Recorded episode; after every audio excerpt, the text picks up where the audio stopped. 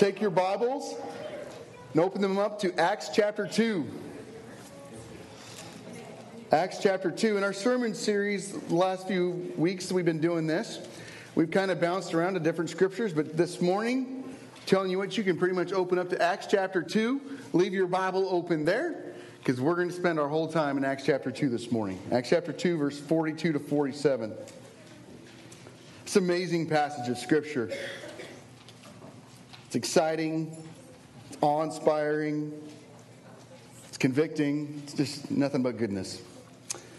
Acts chapter 2, we're going to start in verse 42 this morning. Acts 2 42. The New Testament begins with Matthew. You have the four Gospels Matthew, Mark, Luke, and John. And the following John, you have this wonderful book of Acts written by good old Dr. Luke. Acts chapter 2, verse 42. And they devoted themselves to the apostles' teaching, the fellowship, and to the breaking of bread and prayers. And awe came over every soul, and many wonders and signs were being done through the apostles. And all who believed were gathered together and had all things in common. They were selling their possessions and belongings and distributing the proceeds to all as any had need. And day by day, attending the temple together and breaking bread in their homes, they received their food with glad and generous hearts, praising God and having favor with all people. The Lord added to their number day by day those who were being saved. Father God, I thank you so much for your word. I thank you for the book of Acts.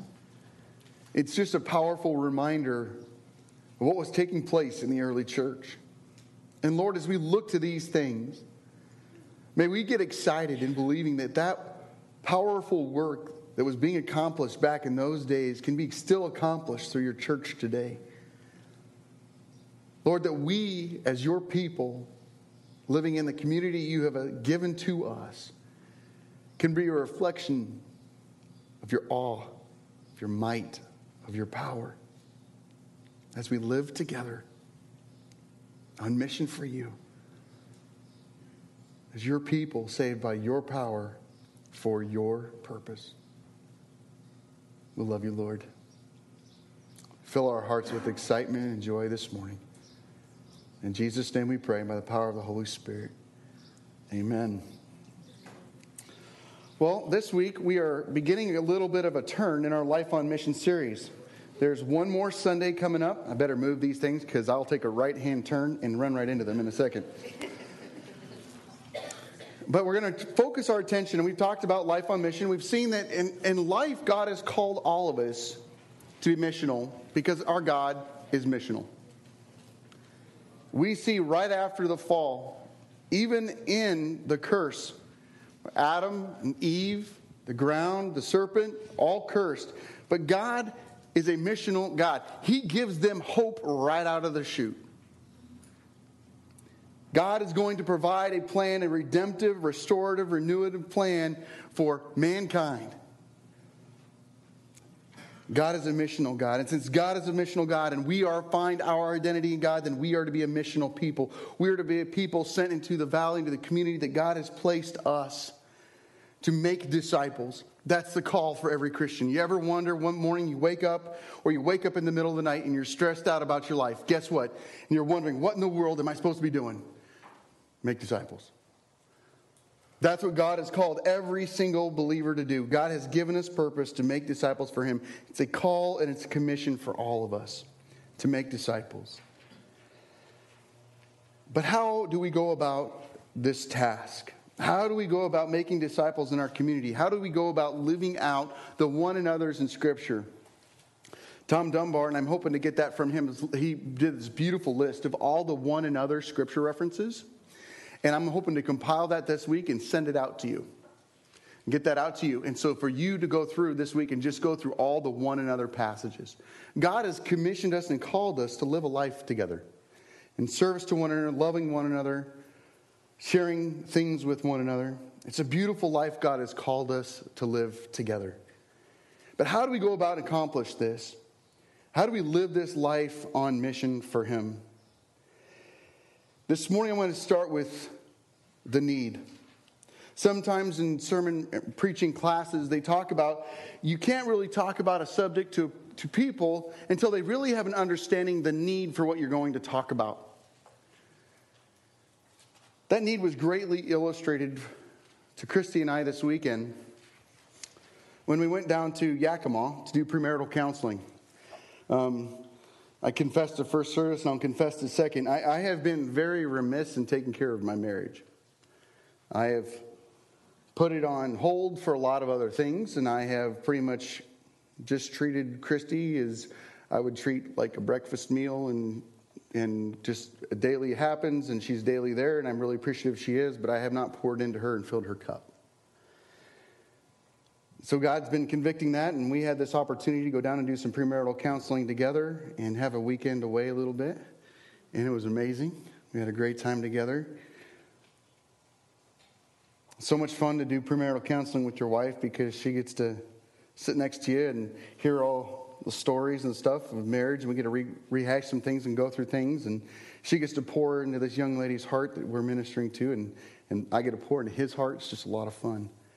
But one of the things that Christy, that I, Christy and I have known that when we were early on in our marriage, that we struggled with, even in our dating relationship, that we really desired but we didn't have, was people to come alongside of us.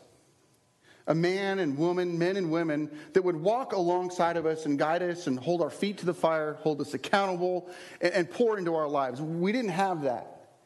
And one of the things as we're sitting there talking to this couple, we told them that the number one thing that they need in their marriage is people, close friends that will come around them, that will walk life with them.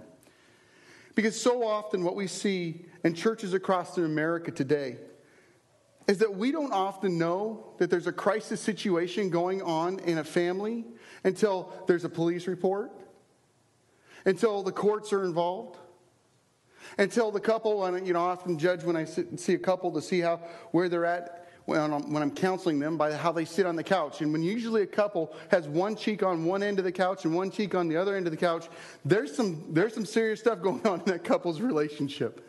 But we don't know in a church that that couple is in crisis until we're at that point.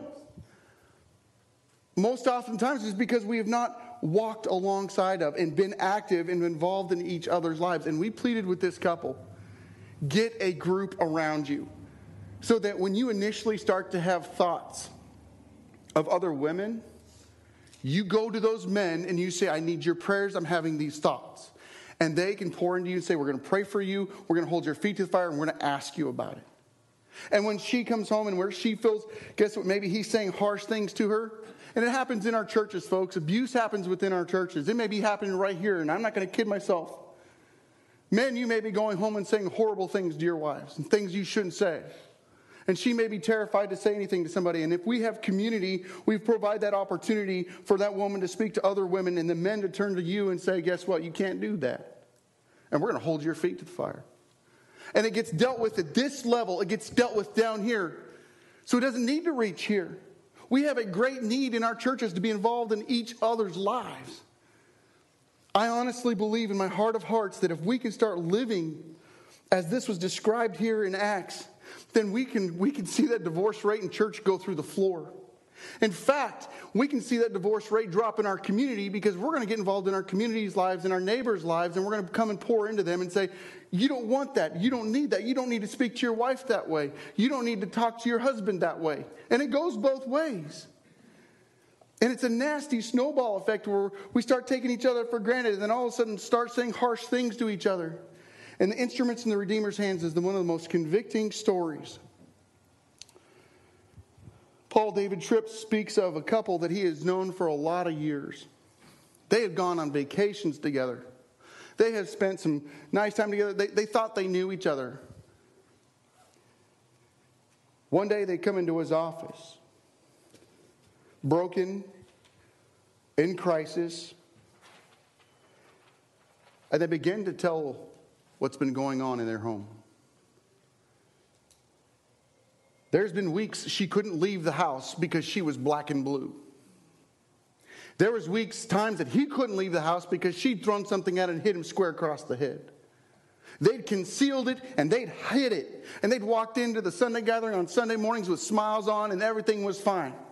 And they kept it, and they kept it quiet because it was their pride that kept them from sharing what was really going on. And they were in absolute crisis. And Paul David Tripp says he was heartbroken and absolutely disgusted that here he was close with these people and had no idea this was going on in their lives. We need open and accountability in our marriages and in our lives so bad so that it doesn't reach that level. We told this couple to take their pride and stuff it. You start having an issue, you start seeing things going on in your heart. Don't pride it out. Don't say, I'm going to handle this, I'm going to manage this. You get with your men and you talk about it. And ladies, you get with the ladies and you talk about it. And you tough it out. You work through the messiness of life together and you pray with each other and you hold each other accountable. We have a desperate need to live this way. Desperate need because we think we know each other. We think we know what's going on in each other's lives. And we see each other maybe at the Sunday gathering, we say a few words, and then maybe we get together once a month outside of here. I guarantee you we got struggles going on. Going on in our marriages. And we need to disciple each other. We need to encourage each other. It's in such extreme need. It's not just for marriages. What about the single life as well? We have people in our church that are single by divorce, are single by because they lost a spouse, by lost a loved one. We have there are folks that are single in our church because they're spiritually single. Their spouse doesn't believe. They need community. They need support. They need to be lifted up. They need to be encouraged. They're going through junk. And they need someone to come alongside them. They need a place that they can be open and honest. I love Celebrate Recovery.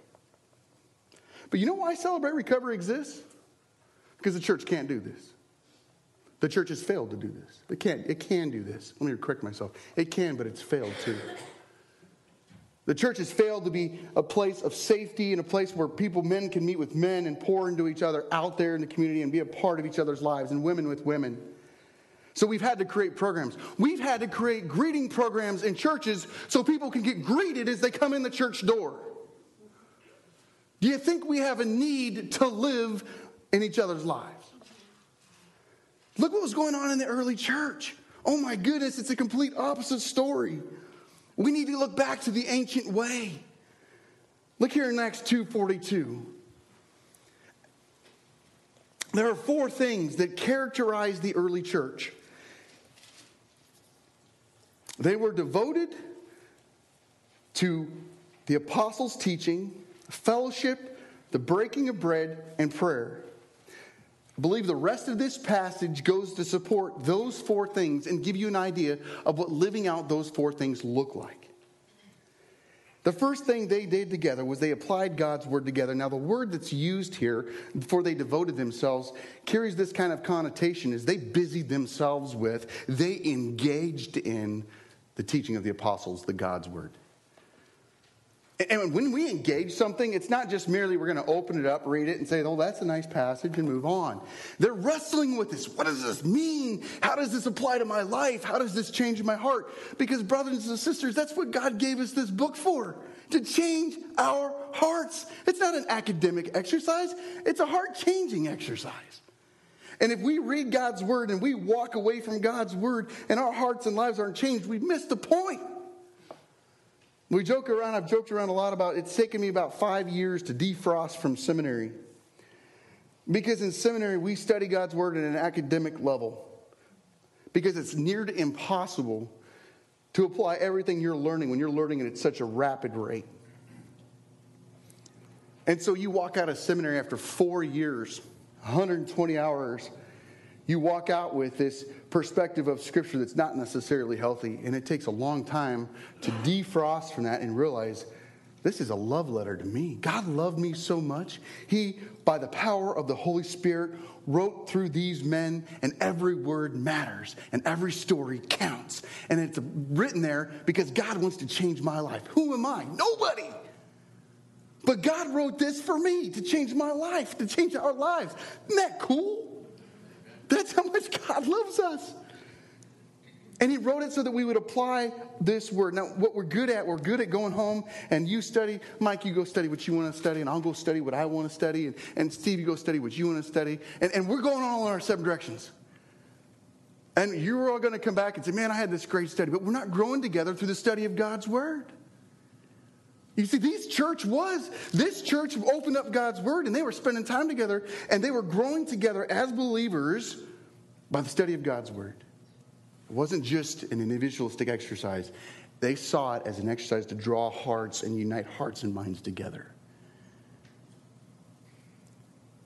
Every one of us having the Bible in so many different versions, wonderful versions out there that we can study and understand things on our own. It's a blessing, but at the same time, it can be a curse in that fact that we are off on ourselves alone studying God's words and not joining together. Nick was sharing some stuff with me. He goes, Scott, I I've started studying the Word of God and this fig tree thing in Scripture. Jesus in Mark, Jesus is cursing the fig tree, and, and, and then he comes back and he goes, The fig tree's dead the next day. And the, towards the end of the Mark, then it talks about the fig tree bearing fruit again. And he goes, What in the world's going on with this fig tree? And he started telling me what he thought about it. You know, he was heading in the right direction, okay? But I was like, Did you, Have you studied that with anybody else? No. See, if he'd have sat down and studied that uh, with someone else and some other men and wrestled through that together, he would have had a much better understanding what it's all about. It's an amazing story about Israel. It's an amazing story about what, what, what, was supposed to take place in Israel's life and what Israel didn't do. And so the, the gospel message was then going to be turned towards the Gentile people. But, brothers and sisters, when you see Israel bearing fruit and coming to the message of Jesus Christ, we're almost out of here. Jesus was painting an incredible picture of hope. Oh, it's good stuff. God's word is amazing, and these stories change our hearts and they change our lives and they give us understanding. And he, the early church was getting together and they were studying God's word together. They devoted themselves, they engaged in, they busied themselves with the word of God. It's exciting. Notice that they lived life together. This word for fellowship is this understanding of that there was close association involving mutual interest and sharing, communion, fellowship, close relationship. These people knew each other. This is scary, know each other. This is like no holds barred, walls down, you're in my life, know each other. Look at what was going on. People were taking their possessions and selling their possessions and giving them to those who had need. You know, it's kind of crazy. Sometimes in our church, we have a lot of people in our, that have needs in our church, and we have no idea about it because we have pride. And we feel it's better for us to handle things on our own. No, it's not, brothers and sisters. If you have need, we have a benevolence fund. And it's, it's healthy. If you have need, let's help you meet that need. Let's be a family because families take care of each other's needs. That's what we do.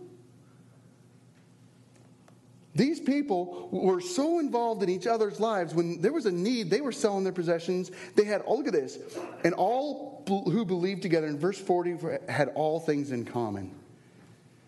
There was a unity that existed in this group. There was a unity of fellowship together because they were involved in each other's lives. This is scary stuff day by day attending the temple together, breaking bread in their homes, and they received their food with glad and generous hearts. There was this daily interaction with each other. Oh my goodness, let's talk about that for a. Daily interaction. That's scary stuff. I'm like, I don't think you want to see me every day.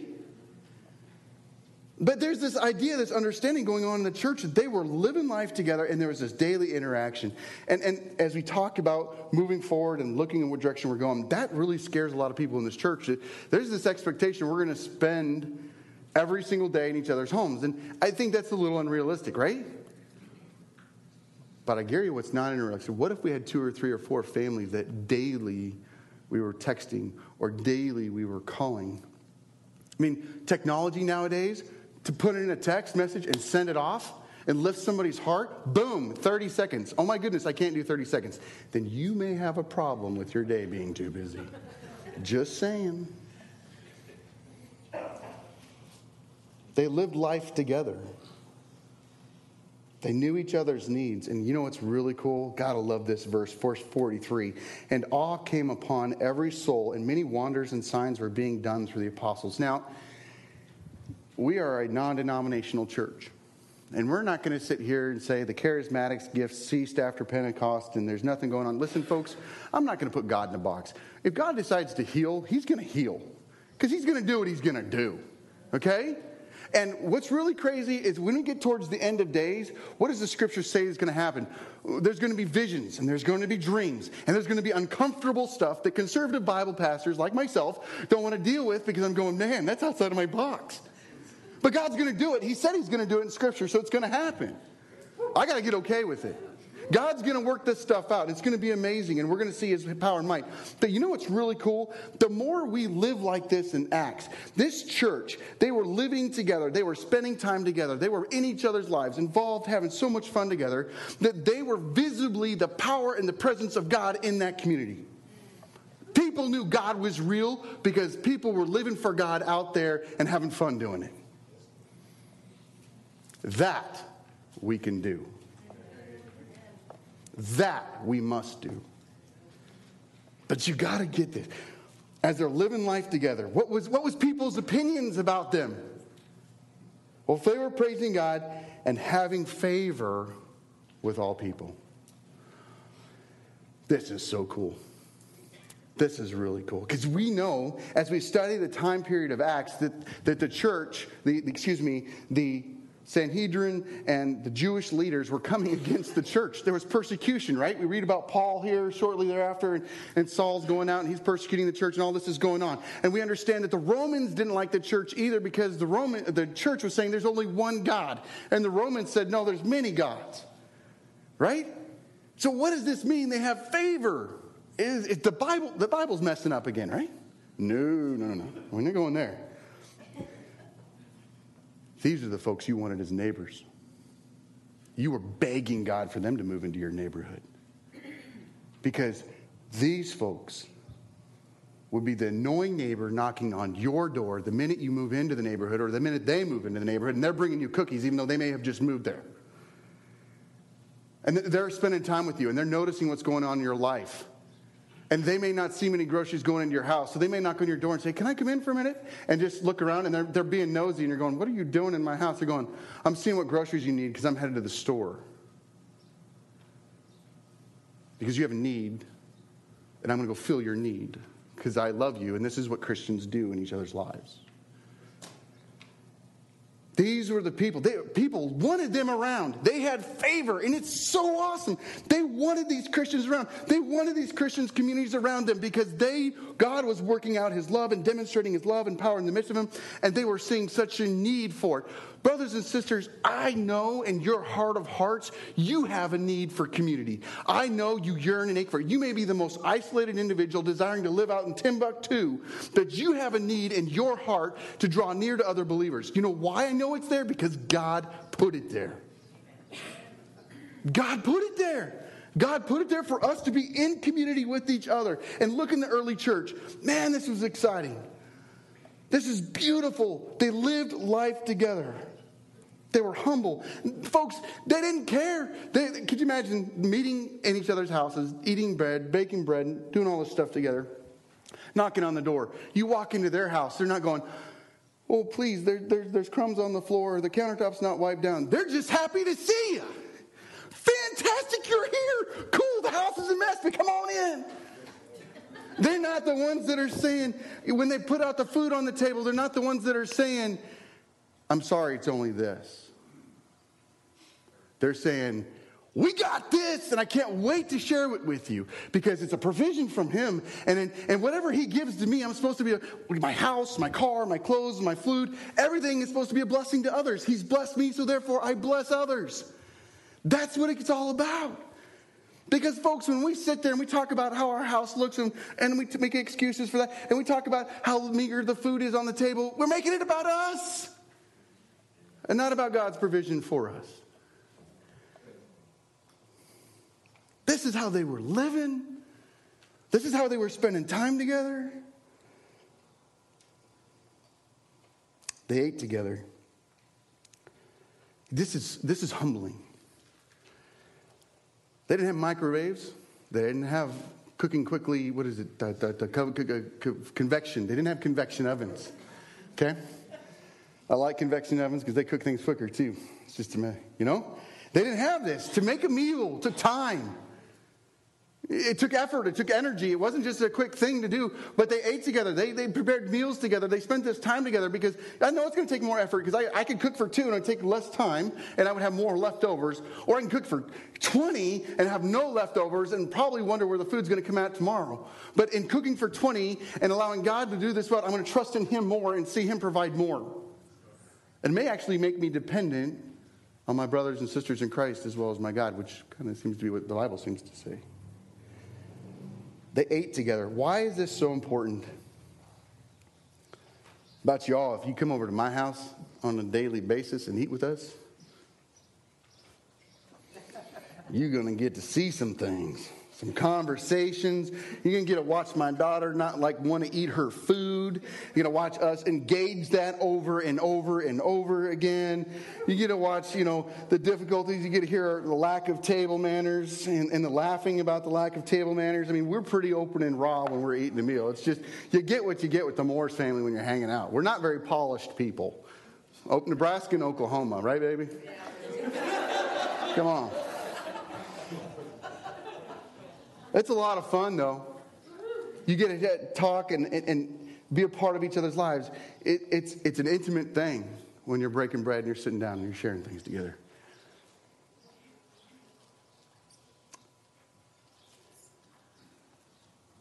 Time consuming. Does take time. And some of us are going to say, I just don't have time to live less way. And brothers and sisters, I'm with you. We're busy. But I heard a very convicting statement, and I want you to know this convicts my heart to the core from one of my professors at Dallas. He said,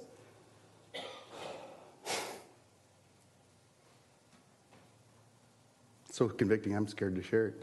Um, he said that the statement, I don't have time, is not a statement of fact but it's a statement of value.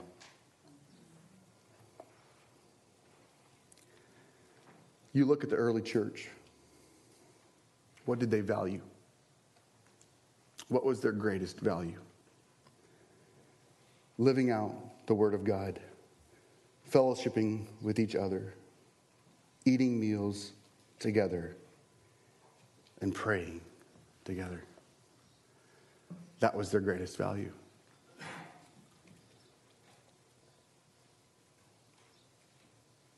That is so convicting to me.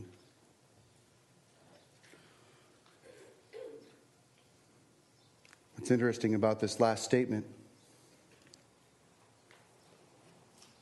is it it's the only one that's plural. Like I said, everything matters in Scripture. There's no mistakes.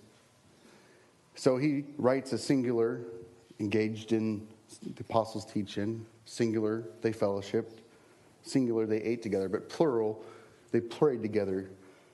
And I believe that the reason this is plural because it's to show that the prayers were something that wasn't a once in a while thing, that it saturated everything that they did. That saturated, it was the defining characteristic of their time in the Word. It was their defining characteristic of their fellowship. It was their defining characteristic of eating together. They prayed together. Notice something here in verse 47 praising God. I love the word that's used here for praising God. It's not the word I was expecting to find. I was expecting to find a word that describes falling down and worshiping God. But instead, I, found a word that's used of the same word that was talked about the leper who was cleansed and the lame man who walked. Do you think the leper who was cleansed and the lame man walked just kind of went up to calmly to Jesus and said, You know, Thanks. Thanks for that. I appreciate that. Glad you could do that for me. I don't think so. I'm thinking he's like, woohoo! Yeah, I got legs and they work. I can clean and I can interact. Life is new for me. It's all new. This is what's going on in their church. This word is this word of celebration, of excitement. I think I actually got two inches off the ground there. Yeah? Maybe an inch and a half? Okay. You know, you know, it was awesome. And these people were so excited for God's work to be present in their lives. They were excited to sacrifice for God. They were excited to give up their time for God. They were excited to give up their possessions. They, they, this wasn't, well, I guess if I have to give you 10 bucks for food, I'll give it to you. But it was like, yeehaw, God bless me, I can bless you. I mean, that's the, brothers and sisters, we live in beautiful homes. We've got nice cars we're driving to here. I only know one person that rode his bike here, Tyler. The rest of us, I believe, drove here. Maybe if you walk because you live close. But doggone, we got all these things. We got we are blessed beyond measure. God gave these things to be a blessing to others, even if you don't think you have much. Even with what that you give you to be a blessing to others. The widow's mite, remember that? She didn't have much to give, but she still gave because God gave it to her and she understood, I'm to be a blessing to others. All that has been given to me, I am to be used as a blessing to other people. Even my kids, even them, they're to be a blessing to other people. God gave them to me so I could teach them how to be a blessing to others and bless others with. My house, my car, my possessions, everything that I've got. Oh man, it's just exciting to think about living this way. And but what's crazy is we'll read this scripture passage and we'll say, that's great for them. I'm so glad that they could have lived that way. That's great for them. But let's be real. That ain't happening today.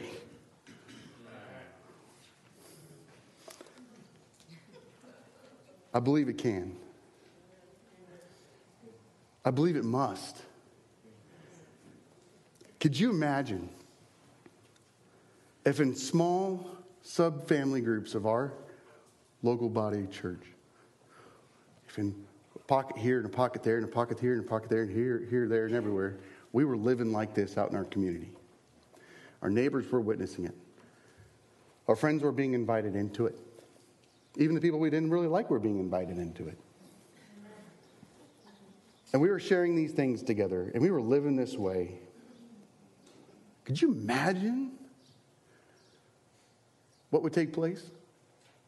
I'll tell you what was taking place in the early church. It said, And the Lord added to their number day by day those who were being saved.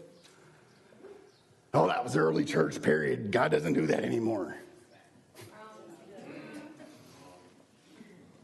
Maybe if his church would start living like he called them to live, maybe it would. It's his work. He calls us to live in light of what the incredible gift he's given to us. What an amazing perspective. What an amazing, I'm sorry, I just can't read that without just getting all kinds of excited and thinking of the possibilities. And maybe people are saying, well, Scott, you're, you're a dreamer. Yeah, I'm a dreamer. But you know what's crazy? Is I've heard this same dream written in the doggone Constitution. I've heard the same dream spoken out by Martin Luther King. The world is aching for a people that'll live with one heart and one mind and in community and pursuing something that is beyond themselves, something that is bigger than them, pursuing God. They just don't know it. They also have the same ache we have to be in community. They just may not know it yet because it hasn't been revealed to them by the Holy Spirit, but we can go show it to them. And so that when they do trust in Jesus Christ as their Savior, they're like, duh, I'm watching these people live this way. This is the way we were supposed to live.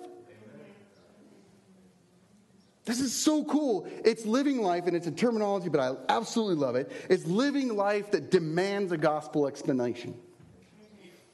That when people look in and they say, Why are you people so weird? because Jesus loved me. Because Jesus showed me that I have this incredible, abundant life to live in Him, and that's why. You see, nothing else matters. Because someday he's going to come back, or someday we're going to go to the grave. And when we stand before him, he's not going to ask us how much money we made. He's not going to ask us what position we held in our businesses. He's not going to ask us how many sporting events we participated in. He's not going to ask us those things. He's going to ask us, Did you make disciples? And what is our response going to be? I was too busy? I couldn't hang out in community. I couldn't do those things. I couldn't live life that way because I was too busy. This all goes away. And one of the things we use, I've used it, is my kids. I'm too busy with my kids. Then they're going to graduate. If I don't start living this way now, I got two years left with Ethan. I got five years left with you. I got more time with you. I'm going to need it too. I got, that's it. To teach them to live this way. Because I don't want them growing up and when somebody, when they walk out and they're going to college somewhere or they're doing something where God's got them at, and I don't want them going to look for a church that is about a Sunday meeting, that they think church is a place and not a people. I want them looking for the people of God, saved by the power of God for the purpose of God. That's what I want them doing. But in order to do that, we got to live it for them. And so we need to look at what we're valuing. We need to take time and say, what am I valuing? And what is keeping me from living for God on mission for Him in all of life? What is it? Where, where do I got it? Where do I got it? We have to. Christy and I have to. For us, it was selling our home, and which is a really cool story. Remember a couple weeks I was sharing with you guys that we were, my beautiful bride has more faith than I do, and that she had sent out letters and texted people about living in Suncrest. Guess what? We move into Suncrest on the 20th. Amen. Thank goodness God gave her to me, so I've learned so many lessons through my wife about how good, glorious, gracious, and great God is. But because God's got a plan for us. God wants us in that neighborhood, and that just really confirms it up, locks it up. God wants us in that neighborhood because we have people there that are not yet believers that need to know what it is to be a child of God. We have people there who are hurt, who are broken, and who maybe were part of a church at one time, but they've walked away from it because they've understood church to be a building and an organization. The organization hurt them, and it beat them down, and it destroyed them. And they have never understood it was the people of God, saved by the power of God for the purpose of God. And so that's who we've got to go minister to. And we want to bring other Christians along with us. We want to bring a core of people who want to walk alongside of us and want to be a part of that and want to experience that. Who we're going to text daily, who we're going to call daily, who we're going to have over regularly to our home, whether it's once a week or every other week, but we're going to be together. We're going to be involved in each other's lives. They're going to know my junk and I'm going to know theirs. And it's going to be cool because we're going to be in the messiness of life together. And none of us are perfect and all of us are in need of God's grace. And we're going to pour out God's grace to each other daily. And some of you are really overwhelmed right now. And some of you are really scared right now. And some of you are really going, How in the world do we live the ancient way today? Well, we as a church believe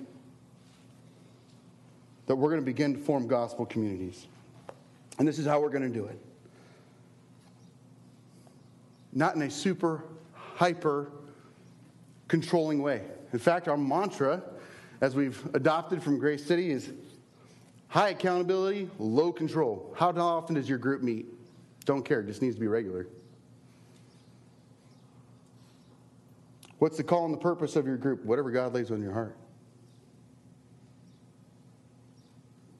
Who's God sending you to? I'm not going to control that. You see, it's going to be high accountability. When we look like that, we're going to be involved in each other's lives. When we sin, when we rejoice, when we celebrate, when we mourn, we're going to be part of all that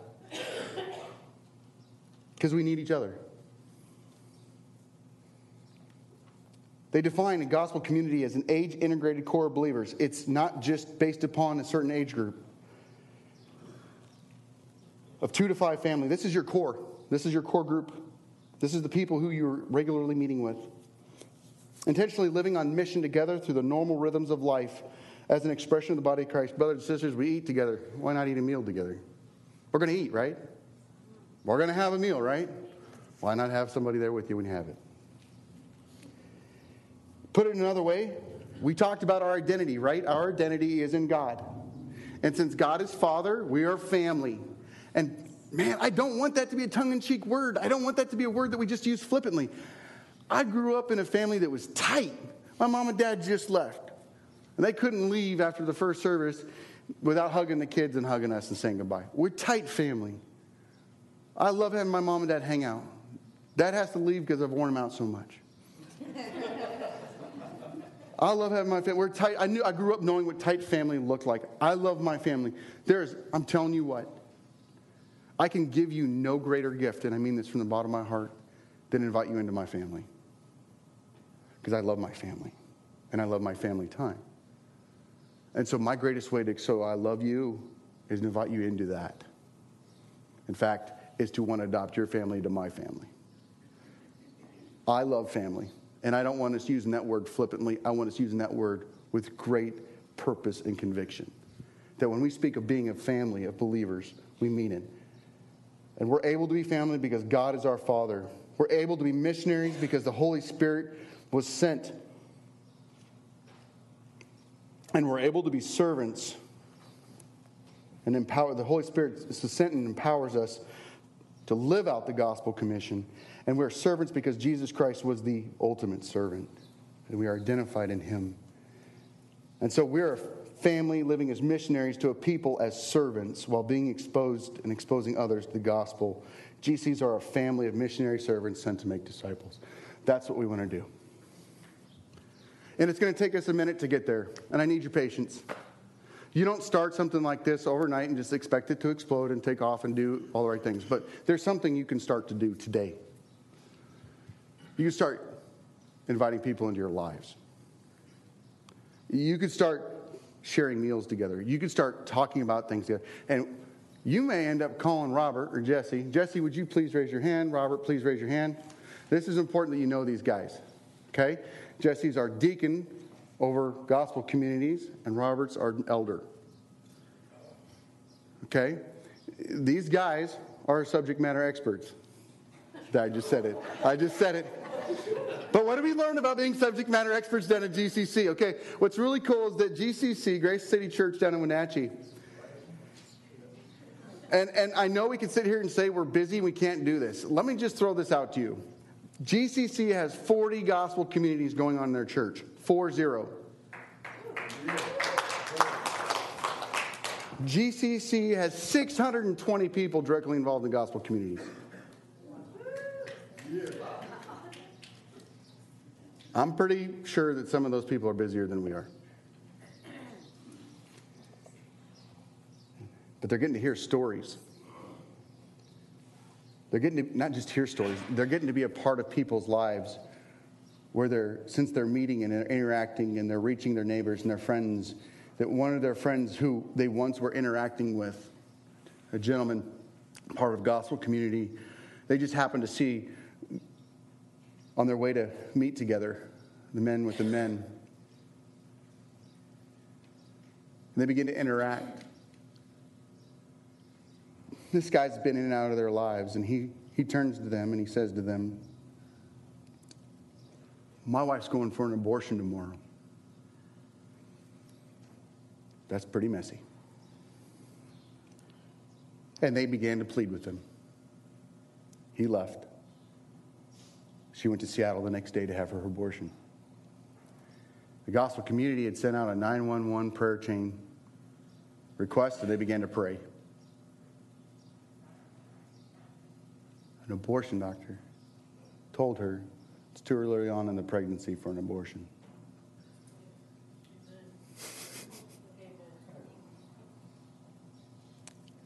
Those involved in that gospel community will never forget that. Their prayers were effectual and changed the outcome. The same man they happened to run into again, God, divine appointments. One of the pastors, Adam James, was going into the courthouse to get his, his uh, licensure taken care of on a vehicle, and he sees this guy walking out. Him and his wife, and they're like, Hey, what are you doing here? And he's like, oh, I got to do some licensure stuff. And they're like, What are you doing here? We're getting a divorce. They followed him back to their house and they went in their entryway for three plus hours, implored them, begged them, pleaded with them to not do this. Not only did they not do it, they're now both baptized. They have a child, and they're faithfully serving God in the church. Now, I'm telling you what, I want to see that in my life. I want, to, I want my kids to experience that. It was a really cool story. Adam James shared another thing with you. Adam James, when the pastors there was talking about this family that they were going to have over. And it was a messy family, and these kids were not well behaved. They were cursing this bunch of kids, and you know, and and they were not well behaved. They were angry. They were going to throw things, and they, he was inviting them into their home. And he turns to his kids and he informs his kids of, of what was going to take place. These people need Jesus. We're going to share the love of Jesus Christ with them. We're going to be, we're going to show gospel to these folks. Those kids left. That little girl, Adam James's little girl, began to pray. Told his told her his daddy that night that he's going. She's just going to be praying for him, and she did for the next year, until she placed her. The mom and dad placed their faith in Jesus Christ. Were baptized. Tell me something. That little girl is going to know what prayer and effectual prayer looks like.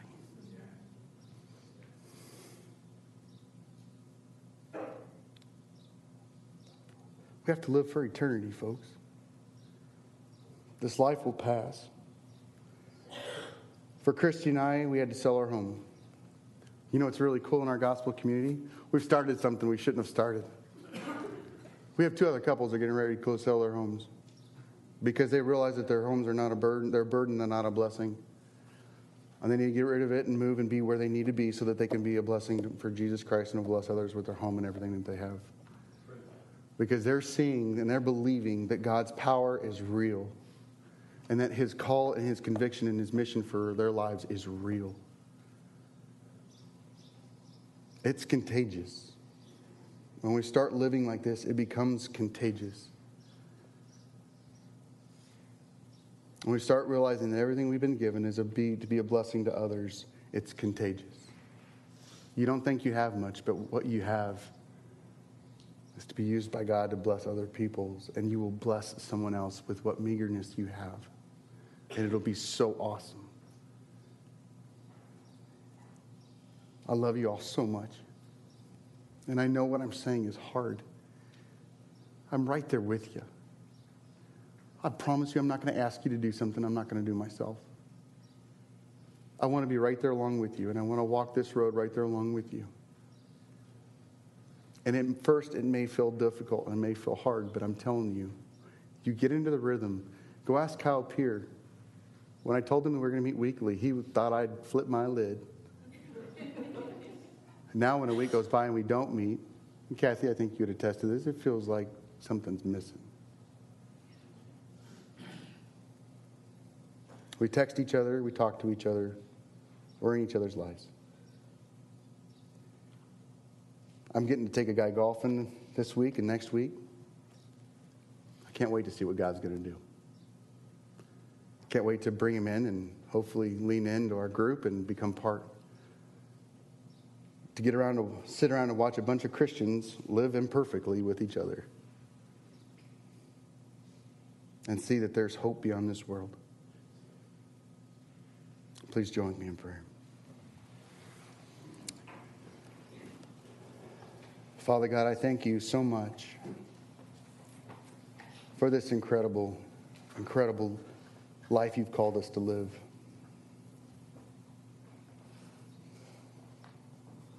And Lord God, I pray that you'd start to give a vision to all the people who call this church home, and even to those who don't, Lord, who are visiting with us today, that they begin to realize that this is the place that, that church that's living this way is, is what God has called them to. And that no matter where they live, that they, they need to seek out and they need to be in a church that's living on mission for you in everyday life.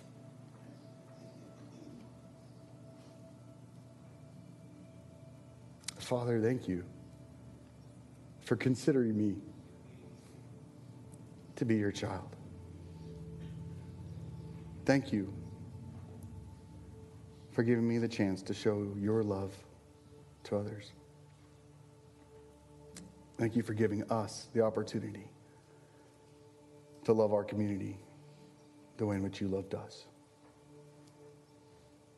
Oh, Father, you're an amazing God, and we love you. We pray this through our Savior, Jesus Christ, and by the power of the Holy Spirit. Amen.